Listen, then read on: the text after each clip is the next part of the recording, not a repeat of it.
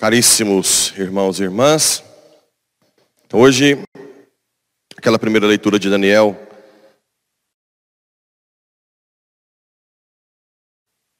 nos ensina uma coisa, a intervenção do alto, né? Quando você é fiel a Deus, ele intervém. Lembra que os, o rei queria que eles comessem a comida lá do rei, top, para eles ficarem vistosos, e depois poder servir bem ao rei. Mas não quiseram por questão de fé e acabaram, acabaram ficando mais vistosos do que os demais. Nós temos histórias na igreja de, de santos que viveram só de Eucaristia por vários anos. Só, comungando a Eucaristia. Não são tantos santos assim, mas ah, declarado, às vezes por, não sei lá, quantos anos, mais de ano. Só com a Eucaristia. Ou seja, se nós pedimos para Deus aumentar a fé, em muitas situações que nós podemos pensar que às vezes vai entrar em dificuldade, Deus pode intervir também aquelas pessoas que têm fé, né, que rezam. E por falar em fé, temos aqui no Evangelho essa requisição de Jesus. uma coisa que eu queria que vocês colocassem para sempre no coração.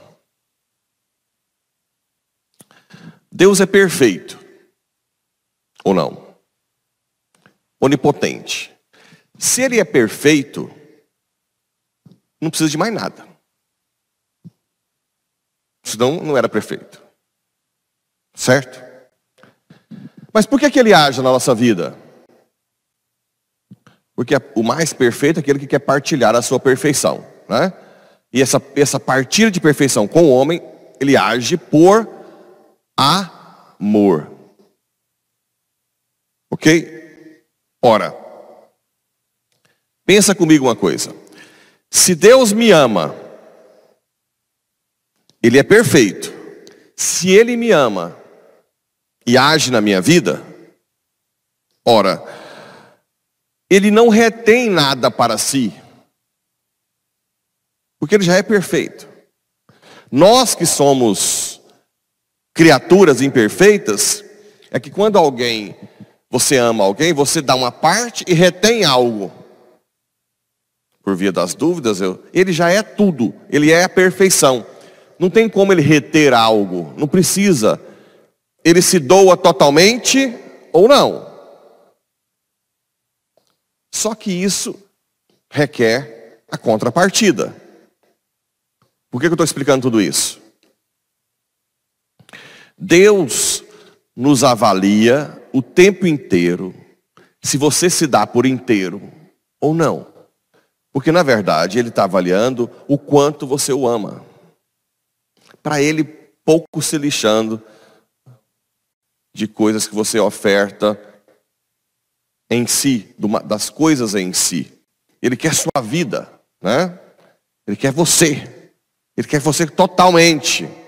Claro, é óbvio que um dos reflexos, se você se doa completamente, é também a oferta material, como aqui a viúva das moedas, né? O tanto que você oferta ou devolve de dízimo é algo que mexe com você ou é a, sobra da sobra? Hã? Claro que isso reflete. Se você dá sobra da sobra, é porque você, o seu amor a Deus é baixíssimo. A sua fé é baixíssima. Fé não só no sentido de confiar mas fé de conhecimento de Deus, que fé, lembra das duas partes da fé? Como é que chama? Como é que chama? Fides que, que é a, a revelação objetiva de Deus de quem Ele é, e fides qua, que é a confiança, é você aceitar e confiar na revelação. Quanto mais fé, mais você conhece a Deus, o mistério, e mais você confia em Deus. Claro que a pessoa que faz isso, quando ela ajuda na oferta e no dízimo, ela dá algo com um passo de fé. Mas não é só a parte material que Deus está olhando. Também é. Mas também o seu tempo. O que você oferece de tempo para Deus? É a sobra da sobra? Por isso, é por esse motivo, não é porque eu, é, eu sou um padre possessivo que quero que os meus paroquianos venham à missa. Não é isso. O que eu quero é que os paroquianos entendam que Deus está te observando o tempo inteiro se você se doa primeiro a Ele. Porque se eu vou, segunda-feira, eu não vou à missa porque eu tenho curso de inglês, sete horas. Terça-feira eu tenho academia. Quarta dá para ir à missa. Quinta eu tenho Pilatos. Sexta, ah, padre, sexta não é toda sexta. Então, tem sexta que eu tenho é, massagem. Mas dá para eu ir numa sexta que eu não tenho. Ma... Quando alguém fala isso, dá vontade de vomitar. Minha vontade é falar, some na igreja. Porque você está dando a sobra da sobra. Para quem deu a sua vida. Caramba. Não, nem me fala uma coisa dessa. Tem que ser o contrário. Fulana de tal, eu posso fazer Pilatos, mas esse horário aqui, nem morto. Se vira. Entenderam a diferença? Eu posso fazer massagem, mas tem que ser antes das sete e tem que estar pro, ou logo depois. Eu, nem que eu chegue aqui voando. Mas aqui você não toca. É assim que a gente porque ele se dá completamente por nós. Esses dias meu pai, falei, pai, está aí na missa? Quarta e sexta. Nossa. Tudo bem que quando é pai, você não pode ficar brigando, né? Mas é como se fosse uma facada em mim, né? Quarta e sexta. Quarta e sexta, tá bom. Aí você fica falando o quê? Dói. Quando você sabe que um Deus que se doa totalmente e você fica com essa mendig, mendiga, mendicância. Mendicância com Jesus, não dá, uai. Por isso, eu já contei meus testemunhos. Era muito fácil quando eu estava fora do Brasil, fazendo curso, ah, não dá para ir à missa, porque eu nem sei onde é. Hipócrita. Pagar caríssimo, igual eu pagava no, numa inscrição. Caríssimo para viajar. Caríssimo no hotel. E depois, não. A primeira viagem minha, eu não fui à missa. Mas aquilo foi uma dor. Depois eu veio. Acho que Deus também vai te. Depois, nunca faltei, pelo menos domingo. Né? Nunca. Mas só que eu falava. Igual aquela vez que aconteceu na cidade que não tinha mais missa a partir das 5 da tarde, quase.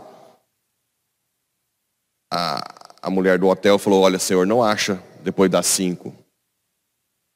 Naquele momento eu poderia parar, né? Não, então eu fiz minha parte. Só que eu sei que Deus se doou completamente a mim. Quando ela falou isso, veio um ímpeto em mim e falei assim: Peraí, eu acho que você não entendeu. Pode ser a 100 quilômetros daqui, de táxi. Ela olhou assim assustada. Sim, senhor, eu vou tentar. Passou um tempo, nada. Aí tudo bem. Eu saí do hotel, quando eu caminhando na calçada, olha o milagre. Como é que uma pessoa dos Estados Unidos que trabalha no hotel, a única recepcionista, vai atrás de um estrangeiro brasileiro correndo com um negócio impresso. Senhor, achei! Olha o milagre. Não é milagre? Você acha que alguém vai, larga a recepção do hotel e vai atrás de mim? Aí, aí Deus viu que você quer se doar. Ele intervém, né? Intervém. Na hora que ela entregou o papel, parei o táxi, falei, aqui, nesse local, o mais rápido possível. Foi a missa mais bela que eu fui. Belíssima. Então, não brinca com Deus. É, por isso que eu, eu, fico, eu, fico, falando que todo mundo acha que Deus é um bobão. Um bobão que está lá babando lá no céu. Assim, oh, eu faço dele o que quero. Não, não pensa Deus assim, porque isso traz muita consequência. Deus é o seu primórdio. Outro dia, eu querendo participar de um congresso, e o congresso era num cruzeiro. Né? Nem eu queria ir em cruzeiro, eu queria o congresso. Fui lá, falei, domingo vai parar onde? Ah, no Rio de Janeiro. Saí de saía de Santos. Falei, quantas horas? Duas. Dá para eu ir à missa? Não. Falei, então não vou. Claro que Deus poderia deixar eu ir, não era pecado mortal, porque não ia dar certo. Mas como eu sei que Deus se doa totalmente, eu quis oferecer isso para Ele. E tenho certeza que Deus foi juntando as minhas pedrinhas até chegar na minha decisão final. Se eu não tivesse feito esses passos, eu não teria dado, dado conta de mudar de vida. Ele vai pegando e vai dando graça. Cada renúncia sua, ele vai te dando graça.